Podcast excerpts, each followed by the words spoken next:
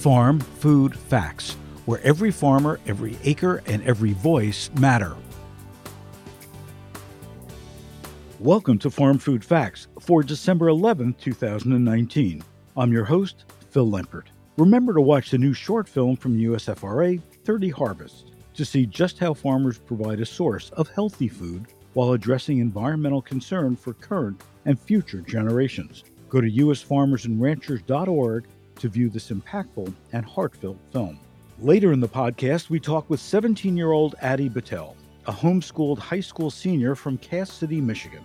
She's the co founder and board member of a nationally recognized hunger relief organization meeting the need for our village. But first, Fred Yoder, a fourth generation farmer who has lived and farmed near Plain City, Ohio for more than 40 years. Along with his wife Debbie and his two children, he grows corn, soybeans, and wheat on his farm of over 1,800 acres. Fred has served as president of the National Corn Growers Association, as chairman of the NCGA's Biotech Working Group, which helps to develop protocols to ensure that new emerging technologies could be used safely on the farm while protecting other existing crop systems. He is the co chair of the board of directors of Solutions from the Land, a nonprofit organization working with the Global Alliance of climate smart agriculture, which enables developed and developing countries to ramp up global food production and distribution in a sustainable way, and serves as chair of the North American Climate Smart Agriculture Alliance. Today, we're focused on the future, and I can think of no one better to lead us on this journey than Fred. Fred, welcome to Farm Food Facts. Well, thank you. Thank you for having me. So, I guess the hardest question to ask, look into your crystal ball, if you would, you know, what is agriculture going to look like over the next five, ten, and 20 years? Well, certainly we're going to have to look a little different than we do now, and we're getting there. Farmers, whether they like to admit it or not, they've been adapting to climate change, only they're calling it weather pattern changes. So, you know, it's just the way you got to find a way to talk about the weather in one way or another, because unfortunately, uh, we politicize this whole climate change, and I think that's absolutely ridiculous you know, farmers like to tout the sound science of biotechnology and, mm-hmm. and other technologies, but uh, they're very reluctant to uh, talk about climate change since we've politicized it. But you talk about weather pattern changes, you talk about the growing seasons that we've had the last couple of years, and certainly things have changed. And so what we're going to have to do is we're going to have to figure out ways that not only do we make ourselves less risky to bad weather, but also to make our soils more relevant to go in the future and do better. So what we're trying to do is look at farmers and and tell them that sometimes less is more. So less tillage, integrating with cover crops and things that then maybe saving some uh, soil with along with our, our, nutrients. That's the way to go because farmers respond to economic incentives and, and really we have to figure out a way that that we can change our practices but at the same time have an economic advantage. So that's the, that's really what I've been working on with farmers is to help them understand that new practices can make them money, but it can also be really, really big solutions to climate change.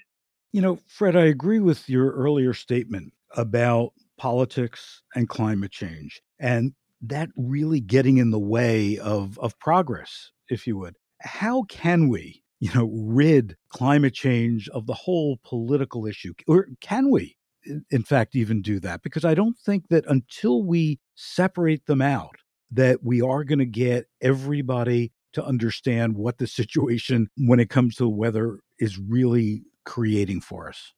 Well, one of the ways that we can do it is, is there's a thing called climate smart agriculture, and that should mean the same where regardless of what country you're in or what state you're in in the states here.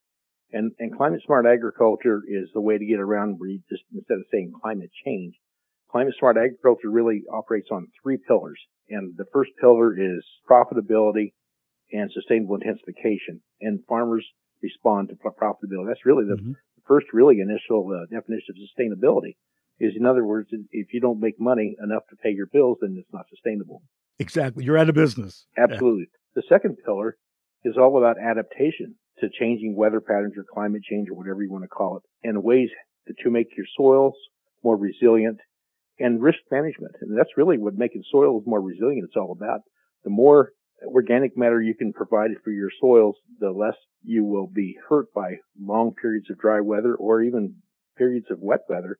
Because as we have considered that soil scientists tell us that 25,000 gallon of extra capacity for your soils is available for just 1% of additional organic matter. So that means In wet weather, it'll hold 25,000 gallons more before the water, you know, goes off the surface. But that also means in dry weather that you have a reserve there that gets you through those dry periods. Plus the fact that you have this residue on top that it's like a big giant blanket on your soil. Mm-hmm. And you'll keep from evaporating so much water when you have severe heat and, and dry times. So that's pillar two. And then pillar three is reducing our greenhouse gas emissions and carbon sequestration. But if you do number one and do number two, number three automatically happens. And that's how you get farmers to, to finally come around and listen to a different way of doing it. Provide them an economic incentive to change their way show them some savings and nutrients that would ordinarily run off and, and into the streams and, and, rivers and get down into the Gulf of Mexico. Or you can show different way, maybe with some biodiversity, another crop that they can raise. And also, uh, the number two is when you talk about soil resilience, that that's where you bring in cover crops to keep something growing all the time. And then those cover crops will not be a quick return on investment, but over five to 10 years. We always got to figure out ways that we can make our, our farms more resilient and hand it to the next generation. And then if you do one number one, number two again, all of a sudden you realize that you have better water quality, you have better air quality, and you're sequestering carbon in the soil. That's an ecosystem service we were doing that we were helping the cause without even realizing it. Then I'll guarantee you, you'll have champions in the farming community out there as, as really understanding and being a solution to climate change because that just sequesters all of the carbon that is available in the air that, that sucks down and, and make it permanently available in the soil for the next crop. So, Fred, I want to focus for a moment on the next generation. You have two kids that are working side by side with you. I do. What are they going to have to focus on in the future? Certainly, as, as we look at being climate smart, that's one area. But what else are they going to have to be focused on? One of the things that we're always going to constantly have to get better at is utilizing technology and knowing what we're doing and getting certain outcomes that by doing specific practices and, and really understanding if what we're doing is actually paying its way and actually having a good effect on things. Like for instance, my, my son is a 34 years old. He's a millennial and he's, uh, he thinks much different than me. I'm a trial and error guy. That's how we find out when something works. He's all about looking at the data. The more data you have to look at and, and aggregate, the, the more answers you're going to get from what he's doing. And so he's looking at seeing in a much more objective way than maybe uh, some older ones would do. And he's also willing to try new things. So I'm really, really hopeful that the next generation will look at things a little diff- different than us baby boomers. The, the, newer ones are going to look at it and okay, let's what, how can we make money and how can we leave it in better shape and how do we manage that risk that's out there with these changing weather patterns? And so he's going to look at maybe some some more biodiversity, maybe explore some new crops that we haven't uh, been raised in the in the past. I mean, we we mainly concentrate on corn and soybeans today, but maybe there's some other crops that we need to be looking at. But the value of the cover crops that we put in between uh, raising the corn and soybeans, that's a we've learned really fast how great that is for your soil because you know, we use cereal rye a lot for our uh, cover crops, and it basically just takes up all those excess nutrients that we hadn't used on the previous crop and stores it in the in the plant itself. And then as it breaks down, it, it provides food for the next crop. We have to get more efficient. You know, cut our our fertilizer down and, and maybe utilize a little more uh, microbes and things like that in the soil. Pay attention to more what's happening underneath the soil surface than, than just what's happening on top. So it's a different perspective. The other thing you have to look at is technology and, and precision. We actually farm by the square foot today. We, we have the, our ability on our planter is, is, is it, it changes the rates of the fertilizer. It changes the rates for the seed and we can do all that stuff on the go. And every time we make a trip to the field, we have a map on it. So you lay those maps on each other. And so you, you have to figure out, did this practice work better than the last practice? Do I need to do something over here? And so it's a much more scientific approach, but it's also a much more efficient approach. As our margins get smaller and smaller because of uh, unsure markets, the only way you're going to survive is, is you have to keep cutting costs. And, know, of course, the reason I got into all this is how did, how in the world we're going to feed a nine and a half to 10 billion uh, world. And the only way we're going to do that on the same amount of land is just do a better job. So, Fred, you're fourth generation. Uh, your son is fifth generation. I want to talk a little bit about that dynamic. I actually worked for my dad. My grandfather was a dairy farmer. I worked for my dad for a while, and I actually joined an organization. I don't know if it still exists, but your son might be interested in it. It's called the SOBs, Sons of Bosses. And what we found is when you're talking about technology, you're talking about the different language between the two generations. What are some helpful hints that you can offer other farmers both you know fifth generation and fourth generation farmers on how they can best communicate because i remember getting into battles with my dad you know where i would just say well, why'd you send me to college if you're not going to listen to me you know and and and those kind of situations. So what can you what can you offer other farmers in a way to really listen to this next generation and learn from it? Doesn't mean everything that they're going to say is right or that everything you're going to say is right but how can we better communicate to be able to lead agriculture into the future in a positive way well, you've touched on a real challenge, and that is the, the difference between the way each generation thinks and approaches a business proposition or a way to, to, you know, do something different. And one of the things that we really have to get over is the fact that, and I have to get over this as an older fella, you know, my son's got lots of different ideas. And my first inclination is, well, you know, been there, done that, tried it, it doesn't work.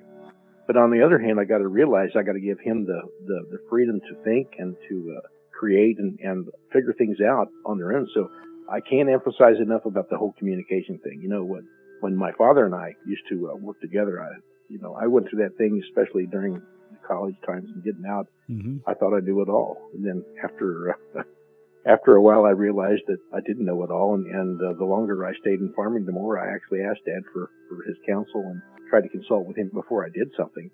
I got to learn that uh, there's a whole lot of knowledge and and experience out there and wisdom, that's something I need to call on. And now we went through that whole thing on our farm with my son Josh, and and right. we're we're finally getting to that. My son's a lot more educated than I am, but he's he asks tremendously good questions, and as we go through this, he actually asks my counsel more now. But it's all about communication. And we went through uh, when we when he first came back, especially after he got his MBA and worked in the corporate world, uh, he he thought he knew it all, but he didn't know it all, and neither did I. And but yet I've really learned to enjoy our dialogue and we take a specific issue and, and we talk about it.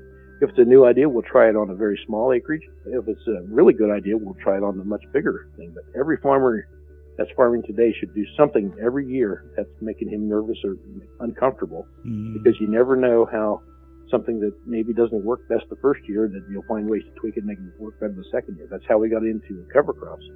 And uh, my son really pushed it and, and he was right. And so again, it comes back to that communication. Well, Fred, thanks so much for joining us. You've got great insights and really helping lead us in the future, whether it's next generation or whether it's technology or science. So thank you for joining us today on Farm Food Facts. Well, thanks for having me very much.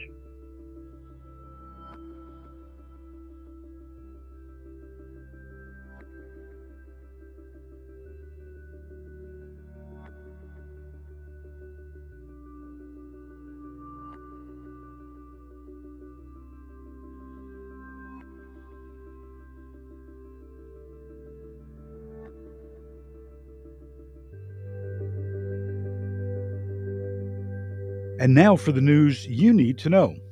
What are the lessons learned from leafy greens? Last year's E. coli outbreaks in romaine lettuce show us the challenges for food safety programs. The outbreaks of E. coli contamination that sickened hundreds of people were linked to romaine lettuce, and the recalls cost producers millions. FDA investigators found a strain of E. coli linked to illnesses in Yuma, Arizona, in an irrigation canal that supplies several farms. Another outbreak was linked to California farms. The same E. coli strain was discovered in the sediment of a pond on a farm, but it had a different genetic fingerprint. Although the sources of the outbreak were found, many questions remain. For instance, how did the pathogen get into the water sources in the first place? This is important so we can ascertain how to prevent further problems. Growers can do everything right and still be at risk of a food safety crisis until the science of prevention is improved with new tools for detecting cases of food poisoning and fingerprinting pathogens. Water testing remains a challenge because irrigation water is tested for total coliform bacteria, not pathogens. It's quite complicated and expensive to seek all the various potential pathogens under routine circumstances, and regulators typically rely on a spike to indicate risk. However, the romaine outbreaks illustrate just how the existing methods simply don't catch everything. In order for the FDA to find the pathogen strain in an Arizona canal, it took much larger samples and used a high tech means of testing that is not financially feasible for growers. And it's extremely difficult to trace accurately, especially in that final mile that goes to the consumer. A good traceback can significantly narrow the scope of concern, but more research is still needed into how contamination occurs.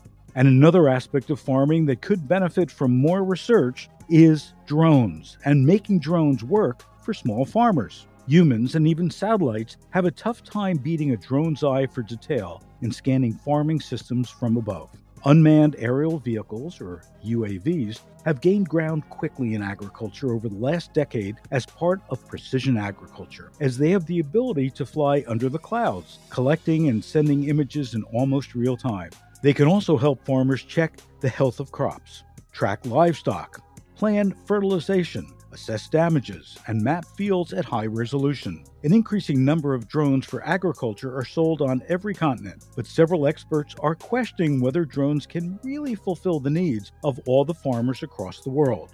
The US, the UK, and Australia have all increasingly embraced ag tech, but developing countries, where farm sizes average about one hectare, have been much slower adopters of this technology, although the cost of running a basic agriculture drone has dropped by five times over the last five years. But drones can help small farms tackle soil loss by spotting degraded land needing restoration. Drone collected images can tell farmers where to fertilize, whether to spray pesticides, or where their equipment has failed. And drones can offer small farmers an advantage by facilitating early decision making, which allows them to spot issues sooner. Drones can also identify locations where one can make sustainable choices for the smallholder. But small plots can still limit drones' capabilities, and monoculture systems are easier to assess with crops such as corn being highly suited for management via drones. So there's still work and research necessary in making drones work well for small farmers.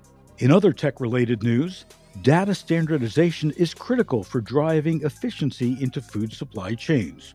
Food supply chains struggle with a lack of visibility and transparency, which extends from the farm to the fork. The main reason behind these issues is the way food is being sourced. These days, food sourcing is truly global, with produce being shipped from different areas of the world stocked in supermarkets, and moving through the hands of several stakeholders along the way. This brings complexity into managing logistics because stakeholders at different nodes of the value chain often have no visibility into the operations of the other parties who are involved. In turn, this motivates businesses to look into blockchain, which can help standardize supply chain processes while also providing much needed transparency and visibility. Kevin Otto is a senior director at GS1 US, which is the organization that standardizes blockchain frameworks for easy adoption within food supply chains. He said the following As supply chains grow increasingly more global, you don't necessarily have that personal relationship with some of the trading partners in a supply chain that you may have had 10 or 15 years ago. So, the idea that you can actually track and trace products through a global supply chain and ensure that you're shipping safe food to consumers becomes increasingly more of an acute problem. Otto also explains that the idea of linking supply chain trading partners together in a trustworthy environment through blockchain is essential because there has been an increase in the number of recalls and contamination issues in recent years, which threatens authenticity within food supply chains. He's contended that the real value behind blockchain is its possibilities in enabling more open data sharing and in creating an audit trail. Essentially, although blockchain can bring in accountability, this technology still requires its core data to be populated and accurate at the start. Up next, 17 year old Addie Battelle, sixth generation farmer and co founder of Meeting the Need for Our Village. Addie, welcome to Farm Food Facts. Thank you. I'm so glad to be here. So, one thing I I know from having met you at Honor the Harvest and hearing you talk is you really look at youth empowerment as the key to affecting the world's biggest challenges. Tell me about that. Absolutely. That's a thing that I've kind of a common thread that I've tried to keep in everything I do as much as I can is that I hope to always be following my passions and doing everything that I can to solve the problems that I see. And I hope that by doing that, I inspire other youth to do the same thing. And, and I hope I can continue on a path that allows me to really, in a very hands on way, empower other youth to do the same. So, Addie, you're 17, you're a high school senior. Next year, you're going to start Michigan State University for a degree in animal science. You're a sixth generation farmer with everything in front of you your whole life in front of you with all, all things happening in technology and so on why choose to be a sixth generation farmer it's a hard life it is i i really see a future in agriculture i think agriculture has always been the um, sort of driving force of society. We need to eat. Agriculture allowed for a surplus of food and allowed humanity to really expand. And so I absolutely see um, me supporting agriculture through my career as supporting society. So let's talk about the climate. I hesitate to use the word climate change, but let's talk about the challenges that the weather that the climate is is really creating for farmers these days and what do you hope that you can do about that climate volatility stemming from climate change is causing lots of problems in Michigan. We still have corn in the ground right now with feet of snow on top of it. Wow. And that that's coupled with a wet spring and just we're not we're not doing well. And I see my role, you know, we're we're beginning to discover agriculture's potential for carbon sequestration through healthy soil. And I see my role as sharing that message, sharing with the farmers around me that by doing the things for your soil that we've known for generations are the right things to do, and by innovating and adopting new technologies that improve our healthy soils, we can begin to solve some of our greatest problems. You created a foundation, an organization called Meeting the Need for Our Village. Tell us about that. Sure. Meeting the Need for Our Village began back in 2014 when my hometown of Cass City became a food desert. So according to the USDA, that means for a rural area that we don't have a grocery store for 10 miles and for us, it's closer to 20 miles. Actually, we don't have a grocery store. And um, I was 12 years old at the time, so I didn't really get the full scope of, of all of the issues that that lack of access to food had on my community. But I did know that I'm fortunate enough that my dinner table is always full of lots of meat, lots of foods right from the farm, and I saw that as an opportunity to get those things to my community. So that's what four of my friends and I started to do.